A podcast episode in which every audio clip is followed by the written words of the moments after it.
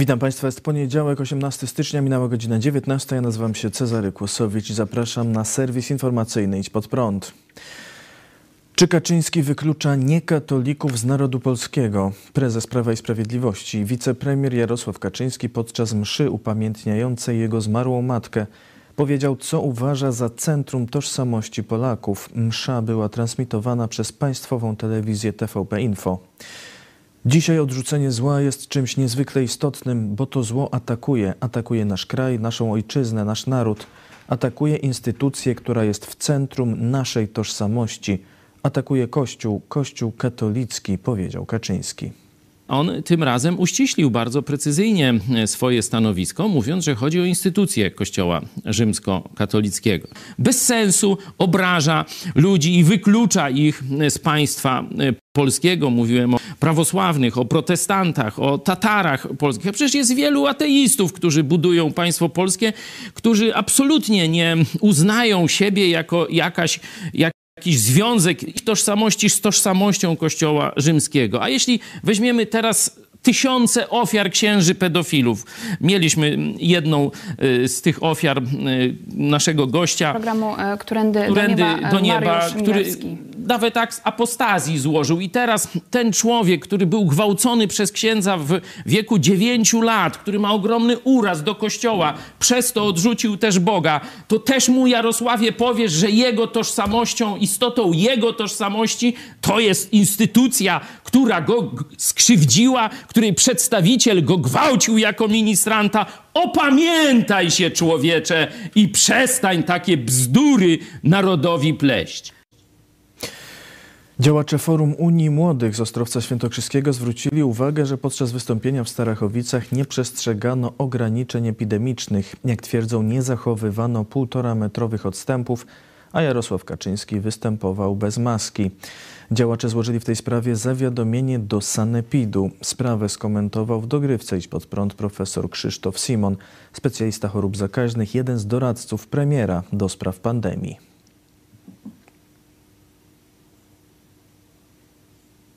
Się nie chcę wypowiadać w sprawach politycznych jako takich. Pan prezes Kaczyński zachowuje się w bardzo wielu sprawach bardzo nagannie. Przecież pamięta pani te groby, wszystkim zakazano, oni się pojęli bez masek, co zupełnie zdewastowało psychikę wielu osób. No bo jak tu są zakazy, a tu pan prezes robi, który dla niektórych jest wzorem tych kilkunastu procentem kraju. I takie zachowania dla mnie są skandaliczne ale i tak nikogo nikt nie zrobi, nie ukaże przy tym systemie prawa obowiązującego w polu i funkcjonowania prawa jako takiego, z czym my wszyscy bardzo ubolewamy jako tako, jako światli i normalni obywatele. Ale, no, ale jest jak jest, no. Ponad 3200 nowych zakażeń i 52 zgony z powodu koronawirusa z komunistycznych Chin. To najnowsze dane podane dziś przez Ministerstwo Zdrowia. Wczoraj resort podał informację o 142 zgonach, w sobotę o 369. Łącznie z powodu koronawirusa w Polsce zmarło 33 400 osób. W ciągu ostatniej doby liczba łóżek szpitalnych zajętych przez pacjentów chorych na COVID wzrosła do 15 700. Spadła liczba wykorzystywanych respiratorów. Obecnie jest ich 1616. Jak dotąd w Polsce przeciw koronawirusowi zaszczepiło się ponad 475 tysięcy osób. Stwierdzono 133 przypadki niepożądanych odczynów poszczepiennych. Kancelaria premiera podała dzisiaj, że do tej pory chęć zaszczepienia się zgłosiło ponad 1 470 osób. Minister Michał Dworczyk poinformował dziś, że program szczepień opóźni się z powodu ograniczenia dostaw przez firmę Pfizer. Do połowy lutego Polska ma otrzymać około 366 tysięcy mniej dawek szczepionki Pfizer niż pierwotnie było zakontraktowane. Zrobimy wszystko, aby szczepienia grupy 0 zostały zakończone w lutym. Mamy nadzieję i są pewne widoki na to, że zrobimy to wcześniej niż w drugiej połowie miesiąca, ale to jest też uzależnione od czynników, na które nie mamy wpływu, mówił minister Dworczyk. Podkreślił, że zabezpieczone są dawki dla wszystkich pacjentów, którzy otrzymali pierwsze szczepienie. Zapewnił też, że szczepienia dla osób powyżej 70 roku życia rozpoczną się tak jak planowano 25 stycznia. Od dziś do nauczania stacjonarnego wróciły dzieci z klas 1-3 szkół podstawowych. Dr Paweł Grzesiowski uważa, że doprowadzi to w obecnej sytuacji do wzrostu liczby zakażeń. W programie WP Newsroom stwierdził, sytuacja epidemicznie jest w tym momencie niebezpieczna. Mamy dużo zachorowań, jest ich dużo więcej niż to, co pokazują oficjalne statystyki.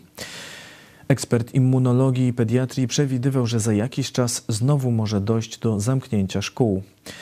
Pochodzimy pewnie 6 tygodni i dopiero wtedy ktoś się zacznie zastanawiać, czy to szkoły spowodowały wzrost zakażeń, powiedział Grzesiowski. Przed otwarciem szkół przeprowadzono przesiewowe testy nauczycieli. Na 122 tysiące nauczycieli obecność koronawirusa wykryto u ponad 2400.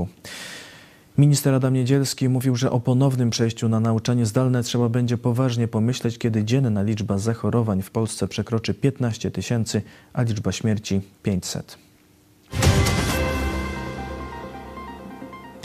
Nowe taśmy PiS ujawniają, jak rozdzielane są dotacje. Gazeta Wyborcza ujawniła treść kolejnych nagranych rozmów członków wałbrzyskiego PiS. Na nagraniu mianowany przez Michała Dworczyka pełnomocnik partii w okręgu Kamil Zieliński oraz działacz PiS, pracownik Wałbrzyskiej Specjalnej Strefy Ekonomicznej Radosław Łosiński rozmawiają o przyznawaniu dotacji ze środków strefy.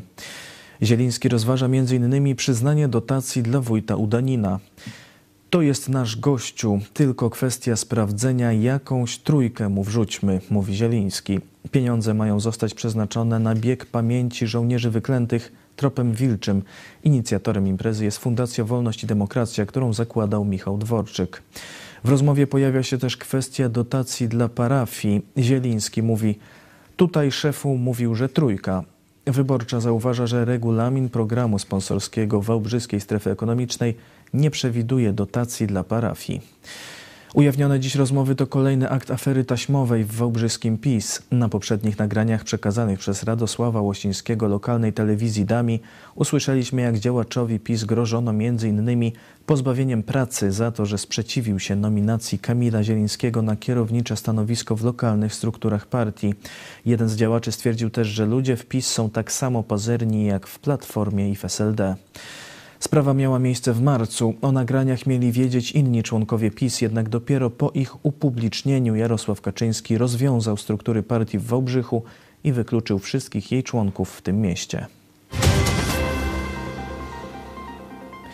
Gdyby nie Unia Europejska, mielibyśmy tanią energię, stwierdził prezes Narodowego Banku Polskiego. W piątek Adam Glapiński odpowiadał na pytania dziennikarzy dotyczące sytuacji gospodarczej Polski i perspektyw na 2021 rok. Zapytany o inflację uspokajał, że nie grozi nam w najbliższej przyszłości przyspieszenie wzrostu cen, a w ostatnim czasie inflacja spadała. Wyróżnił jednak dwa czynniki oddziałujące na wzrost cen. Pierwszym jest gwałtowne podwyższanie opłat za wywóz śmieci. Jeden z tych czynników regulacyjnych kompletnie dla mnie jest niezrozumiały, mianowicie wzrost, jeden z dwóch głównych, wzrost opłat za wywóz śmieci. Jest to zjawisko absolutnie skandaliczne, że w Polsce mamy do czynienia z bezprecedensowym, o 50 kilka procent wzrostem cen wywozu śmieci rok do roku. To jest ewenement na skalę e, europejską. Podbija nam bardzo inflację. Jak się temu bliżej przyznałem, okazało się, przyjrzałem, okazało się, że oczywiście te ceny kształtują firmy zagraniczne. Nawet nie polskie firmy, tylko zagraniczne. Cała ta sfera nie jest wcale konkurencyjna, jest zoligopolizowana. Nie może być mm, sytuacji, kiedy banalny wywóz śmieci, segregacja dokonywana na miejscu przez klientów podbija nam tak znacząco inflację i psuje jak gdyby w ogóle charakter e, oddziaływania polityki pieniężnej. Drugim czynnikiem są ceny energii elektrycznej, na które wpływa ekologiczna polityka Unii Europejskiej i wysokie obciążenia nakładane na emisję dwutlenku węgla. Gdyby nie te nieszczęsne regulacje unijne dotyczące tej ekologii i tak dalej, i źródeł energii, które niestety w Polsce są oparte na węglu i muszą być oparte na węglu jeszcze jakiś czas, gdyby nie to i nie te śmieci, to inflacji by nie było. Śmieci, powtarzam, nie rozumiem, dlaczego tak musi być, a w innych krajach nie.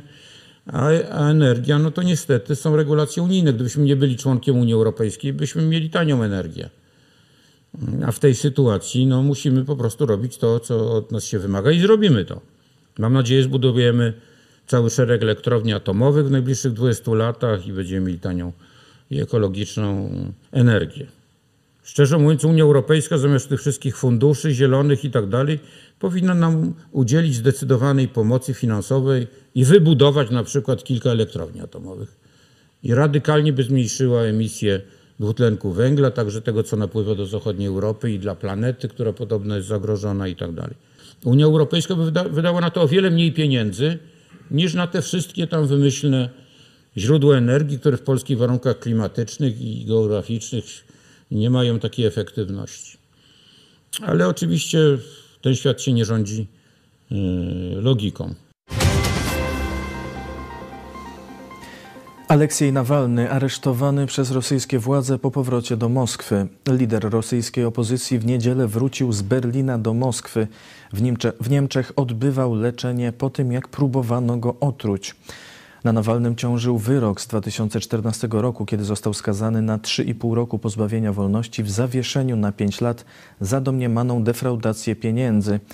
Nawalny miał się stawiać dwa razy w miesiącu przed Federalną Służbą Więzienną Rosji. Jako, że w czasie leczenia po otruciu nie robił tego, rosyjska służba stwierdziła, że złamał warunki wyroku i wniosła o zamianę kary w zawieszeniu na więzienie. Dziś na rozprawie zorganizowanej na komisariacie policji rosyjski sąd zdecydował o umieszczeniu Nawalnego w areszcie śledczym na 30 dni. Tuż przed rozprawą Nawalny opublikował w internecie nagranie. Nie rozumiem, co się dzieje. Minutę temu wyprowadzono mnie z celi na spotkanie z adwokatami. Przyszedłem tutaj, a tu odbywa się posiedzenie sądu. Jacyś ludzie nagrywają to na kamery, ktoś siedzi na sali, mówi na nagraniu Nawalny. Dodał, że jest to demonstracyjne lekceważenie przepisów. Nawalny zagrzewał też swoich zwolenników do wychodzenia na ulicę, bo według niego manifestacje to czynnik polityczny, którego nie można zignorować. Jakie są plany Joe Bidena na pierwsze dni prezydentury? Nowy szef personelu Białego Domu, Ron Klein, zdradził, jakie działania planuje Joe Biden na pierwsze dni po zaprzysiężeniu na prezydenta Stanów Zjednoczonych. Najpierw ma on wystosować apel o jedność narodową, następnie planuje cofnięcie wielu decyzji Donalda Trumpa. Biden chce znieść ograniczenia, jakie Trump nałożył w zakresie imigracji do USA z niektórych krajów muzułmańskich. Ogłosił też powrót, ma ogłosić też powrót do paryskiego porozumienia klimatycznego. Inne działania obejmują przedłużenie pauzy w spłacie kredytów studenckich, zapobieganie eksmisjom i wykluczeniom dla osób zmagających się z pandemią i przedstawienie projektu ustawy imigracyjnej. Elementem programu Bidena ma być zapewnienie ścieżki do obywatelstwa milionom imigrantów przebywającym w Stanach Zjednoczonych nielegalnie. Ali Noorani, przewodniczący Narodowego Forum Imigracyjnego, powiedział, że imigranci znajdą się na ośmioletniej ścieżce. Byłaby szybsza ścieżka dla dzieci, która obejmuje program wstrzymania deportacji oraz dla osób z krajów, w których toczą się konflikty. Drugiego dnia urzędowania Biden ma podpisać dekrety związane z epidemią COVID-19, mające na celu ponowne otwarcie szkół i firm oraz rozszerzenie testowania. Następnego dnia, w piątek, podejmie się działania mające na celu pomoc ekonomiczną osobom, które poniosły koszty pandemii. Już w zeszły czwartek Biden przedstawił ustawę o pomocy w wysokości prawie 2 bilionów dolarów. Ponadto Biden planuje wprowadzenie nakazu noszenia masek na terenach federalnych i podczas podróży międzystanowych. W następnym tygodniu Biden ma podjąć dodatkowe działania związane z reformą wymiaru sprawiedliwości, zmianą klimatu i imigracją w tym dyrektywę mającą na celu przyspieszenie łączenia rodzin rozdzielonych na granicy amerykańsko-meksykańskiej. Tymczasem do Stanów Zjednoczonych kieruje się nowa grupa imigrantów ze środkowoamerykańskiego Hondurasu. Karawana liczy według mediów około 9 tysięcy osób i kieruje się przez Gwatemalę i Meksyk do Stanów Zjednoczonych. Władze Gwatemali, które często blokowały podobne grupy, tym razem zdecydowały o przepuszczeniu migrantów przez swoje terytorium, wskazując, że w grupie jest wiele rodzin z dziećmi. Zaprzysiężenie nowego prezydenta ma się odbyć 20 stycznia. Chińskie laboratorium fałszowało testy na koronawirusa. Jedno z laboratoriów w mieście Lungiao w chińskiej prowincji Hebei kłamało na temat wyników testów na obecność koronawirusa. Pracownicy laboratorium bez przebadania wszystkich próbek podali, że wszystkie testy, jakie przeprowadzili, dały wynik ujemny. Chińska policja zatrzymała jednego z kierowników laboratorium w mieście Lungiao po tym, jak placówka podała fałszywe wyniki testów na koronawirusa. Laboratorium to otrzymało próbki od innej placówki, która zwracała się z prośbą o ich przebadanie po tym, jak sama nie miała możliwości sprawdzenia ich w określonym terminie. Chiński dziennik rządowy Global Times podaje, że placówka próbek nie przebadała, a podała po prostu, że wszystkie dały wynik ujemny. Po zbadaniu sprawy okazało się jednak, że wiele z tych przekazanych próbek wskazało na obecność koronawirusa. Już ponad 2 miliony 42 tysiące osób zmarło na świecie z powodu chińskiego koronawirusa. Tylko w ciągu minionego weekendu w wyniku zakażenia zmarło ponad 37 tysięcy osób. Władze kraju związkowego Saksonii w Niemczech ogłosiły, że każda osoba, która regularnie przekracza granicę między Czechami, Polską i Saksonią celem dostania się do pracy, będzie musiała przynajmniej raz w tygodniu przechodzić test na obecność koronawirusa. Rozporządzenie weszło w życie dzisiaj i ma na celu szybsze wykrycie i zatrzymanie zakażeń. Władze Saksonii podały, że test można wykonać w Polsce i w Czechach i z wynikiem pojawić się na granicy. Będzie można ubiegać się o zwrot części kosztów testowania od władz Saksonii. Regularne wykonywanie testu przez pracowników transgranicznych zwalnia ich z obowiązku kwarantanny. Sytuacja epidemiczna na Ukrainie jest bardzo poważna, stwierdził szef Biura Światowej Organizacji Zdrowia na Ukrainie Jarno Habicht. Ukraina, tak jak wiele krajów w Europie, zmaga się z wysoką intensywnością transmisji wirusa. Przechodzimy w tryb ratowania życia. Musimy ratować jak najwięcej ludzi, a w tym samym czasie robić tak, by życie toczyło się dalej. Gospodarka działała, a szkoły funkcjonowały, powiedział Habicht. Dodał, że system opieki zdrowotnej na Ukrainie w wyniku rosnącej liczby zakażeń i zgonów wszedł w trudny okres, a głównymi problemami są brak personelu medycznego, nieoptymalna infrastruktura i duże obciążenie pracą. Do tej pory na Ukrainie z powodu koronawirusa zmarło ponad 20 tysięcy osób. Władze Brazylii ogłosiły, że w kraju tym zaobserwowano nową groźną mutację koronawirusa. W brazylijskim stanie Amazonas stwierdza się ostatnio rekordowo wysokie liczby zakażeń i zgonów z powodu COVID-19. Winna temu, zdaniem ekspertów Fundacji imienia Osvaldo Cruza, jest nowa mutacja koronawirusa, który pierwotnie powstał w komunistycznych Chinach. Nowy wariant wirusa jest według badaczy podobny do mutacji zaobserwowanych w Wielkiej Brytanii i RPA. Większość gubernatorów brazylijskich już zdecydowało o zamknięciu poszczególnych stanów dla przyjezdnych ze stanu Amazonas. W ciągu ostatniego tygodnia w Brazylii stwierdzano średnio 55 tysięcy zakażeń i 960 zgonów z powodu koronawirusa dziennie. W kolejnych państwach zaostrza się zasady lockdownu. Władze Austrii ogłosiły, że lockdown w tym państwie zostanie przedłużony do 8 lutego. Obostrzenia miały zostać zniesione w najbliższą niedzielę. Kanclerz Austrii Sebastian Kurz powiedział, że nieprzedłużenie obowiązywania restrykcji byłoby beztroską lub wręcz zaniedbaniem. Mamy wciąż przed sobą dwa lub trzy trudne miesiące, powiedział kanclerz Austrii. Lockdown zaostrza także Szkocja. Zacieśnione zostaną restrykcje dotyczące głównie gastronomii i usług. Władze Szkocji poinformowały, że nie będzie już możliwy odbiór osobisty w sklepach, które nie zapewniają podstawowych produktów. Lokale gastronomiczne będą mogły wydawać posiłki tylko na wynos, a właściciele lokali zobowiązani są umożliwić ich odbieranie na dworze. Węgry ogłosiły, że zamówią milion dawek chińskiej szczepionki przeciw koronawirusowi. Umowa ma zostać zawarta z chińskim producentem szczepionki Sinopharm. Węgry są pierwszym krajem w Europie dążącym do zakupu szczepionki z komunistycznych Chin. Minister spraw zagranicznych Peter Sijarto stwierdził w czwartek, że z powodu skandalicznie powolnych zamówień Komisji Europejskiej na szczepionki nie można liczyć na szybką dystrybucję preparatów. Jeśli spojrzymy poza granice Unii Europejskiej, zobaczymy, że w Stanach Zjednoczonych, Wielkiej Brytanii i w Izraelu ludzie są szczepieni z zawrotną prędkością, powiedział Siarto.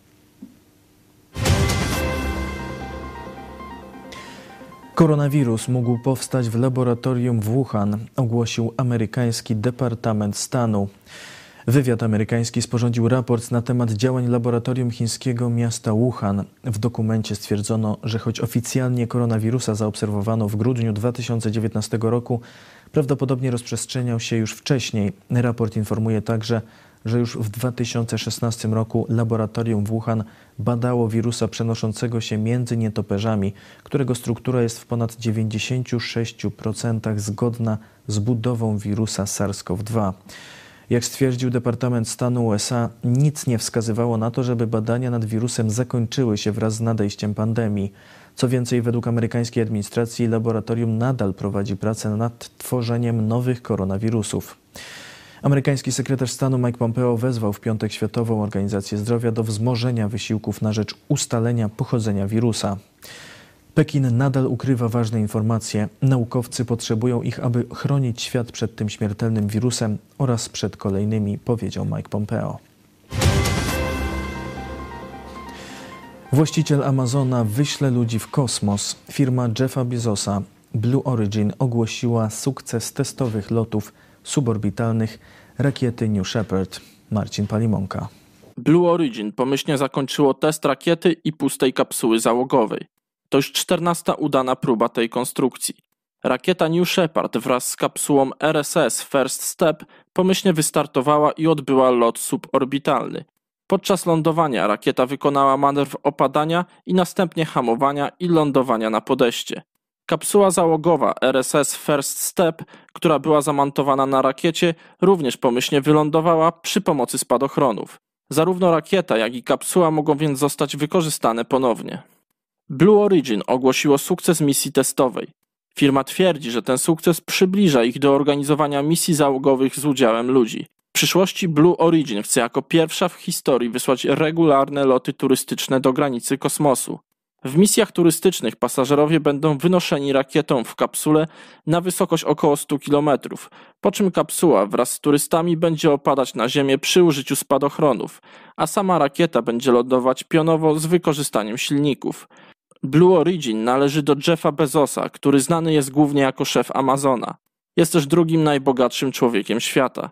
Testy są częścią wyścigu prywatnych firm o podbój kosmosu i komercjalizację przestrzeni kosmicznej.